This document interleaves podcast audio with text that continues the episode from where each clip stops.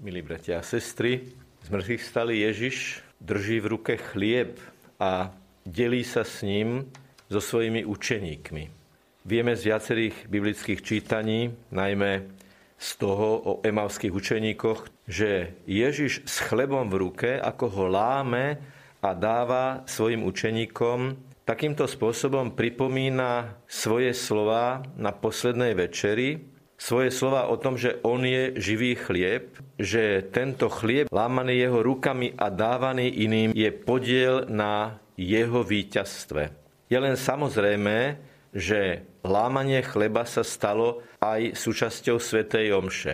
Celkom jednoznačne môžeme nadviazať na Evangelium pri výklade Svetej Omše.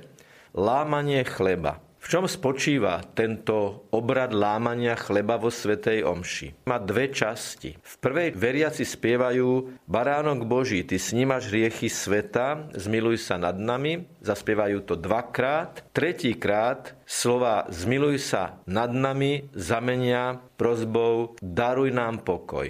Je to jedno z mála takých miest vo Svetej Omši, kde veriaci spievajú slová, ktoré s nimi nespieva kňaz a kňaz robí niečo, čo s nimi hlboko rezonuje, ale modlí sa inú modlitbu a robí iný úkon. V obrade lámania chleba Ježiš je hostiteľom na poslednej večeri. Podľa toho ho spoznali po zmrtvých staní. A bolo to tak silné gesto, to lámanie chleba, že prví kresťania svoje eucharistické zhromaždenia nazývali lámanie chleba. Ježiš, ktorý drží v rukách chlieb a láme ho a z toho, čo naláme, dá svojim učeníkom, má svoju obetnú dimenziu a komunitnú dimenziu.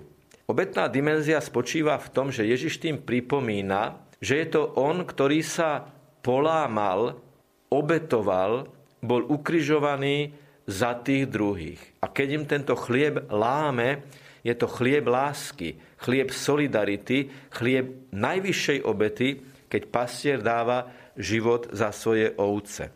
S týmto samozrejme veľmi hlboko súvisí aj tá komunitná dimenzia lámania chleba. Je to totiž jediný peceň chleba, rozlomený pre mnohých a rôznych ľudí, ktorí vytvárajú spoločenstvo jedno v Kristovi. Hoď sme rôzni, máme podiel na tom istom chlebe hovorí svätý Pavol. Súčasťou lámania chleba je aj jedno kratučké, niekedy možno až neviditeľné gesto, keď kňaz pri lámaní hostie kúsok z tejto hostie odlomí a vpustí ho do kalicha, do premeneného vína, teda do eucharistickej krvi. A pritom ticho hovorí túto modlitbu telo a krv nášho pána Ježiša Krista, spojené v tomto kalichu, nech nám príjmajúcim osožia pre život väčší.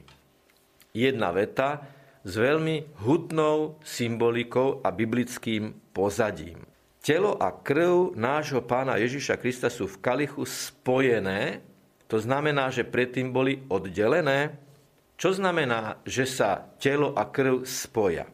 U Jána v 19. kapitole v 34. verši čítame, že jeden z vojakov Ježišovi kopiou prebodol bok a hneď vyšla, čiže oddelila sa krv a voda. Čo potvrdzovalo, že Ježiš na kríži naozaj zomrel, že mu nemusia polámať nohy, že ho môžu sňať a pripraviť na pochovanie? To, že telo a krv sa oddelili. Čiže v tejto logike spojenie tela a krvi je náznakom, symbolom Ježišovho zmrtvých stania. Len živé, prekrvené telo, čiže z mŕtvych stalý Ježiš, môže mať účinok na náš život, môže osožiť pre život väčší. A toto je druhá časť tej modlitby, teda toto spojené telo a krv, tento z mŕtvych stalý Ježiš, nech nám prijímajúcim osožia pre život väčší. Čo to znamená pre nás príjmajúcich?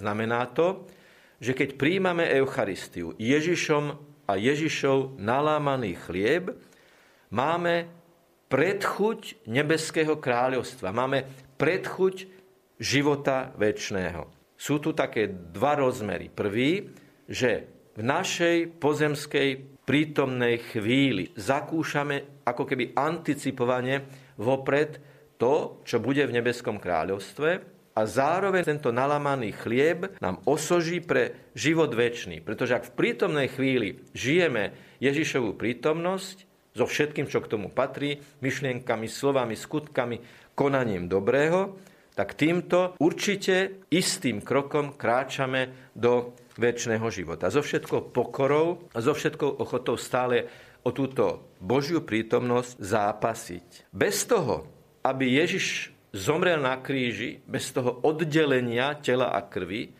bez toho, aby sa spojila telo a krv v jeho zmrtvých staní, tak povediac, by život väčší bol nedosiahnutelný. Bez jeho zmrtvých stania, keď to povieme symbolicky, by brána neba bola dodnes zatvorená a chrámová opona by sa nebola otvorila v hodine Ježišovho zomierania.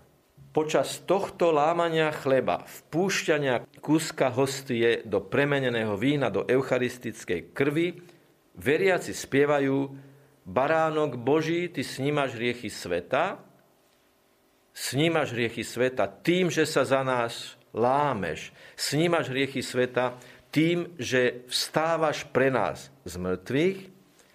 Ty snímaš riechy sveta, zmiluj sa nad nami. Tu sme v tej prvej fáze, teda vo fáze Ježišovho zomierania. Zmiluj sa nad nami, za ktorých si sa modlil na kríži, keď si hovoril, že odpustím, lebo nevedia, čo robia.